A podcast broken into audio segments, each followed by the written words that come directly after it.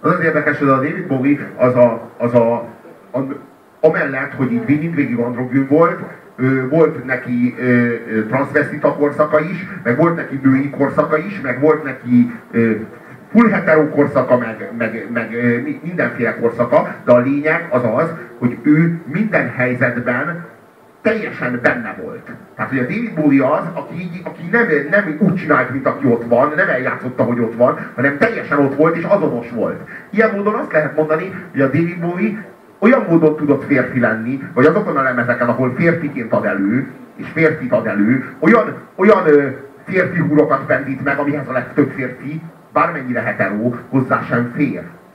Ha érthető.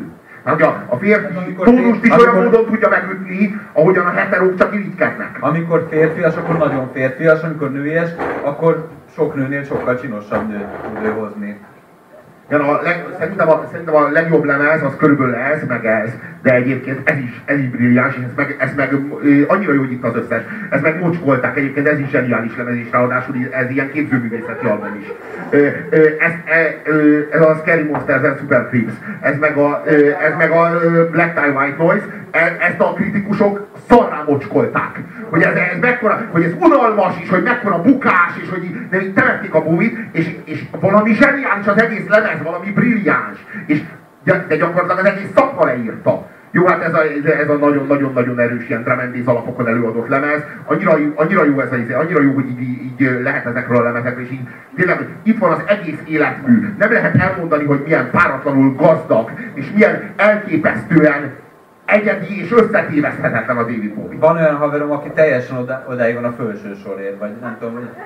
De igen, igen, igen, igen, az a haverod, amelyik a, amelyik, amelyik a, a felső, felső sorban hisz. Mi meg a felső sorban igazából nem is raktunk be semmit, most raktunk be egyet innen. És majd innen megyünk lefelé. És ő azt mondja, hogy így igazából így semmit nem értünk az egész előadóból. És az volt a nagy korszaka. Igen, igen. De, de, de én is azt gondolom, hogy az, az is egy hatalmas korszaka volt, de az az igazság, hogy méltatlanul, méltatlanul kevéssé ismert ez a korszaka, és ez a korszaka páratlanul erős. Úgyhogy majd innen erősít. Gyakorlatilag egy térkép, tehát egy hatalmas térkép, ahol mindenütt ott van Bobby, csak mindenütt más, másik figura.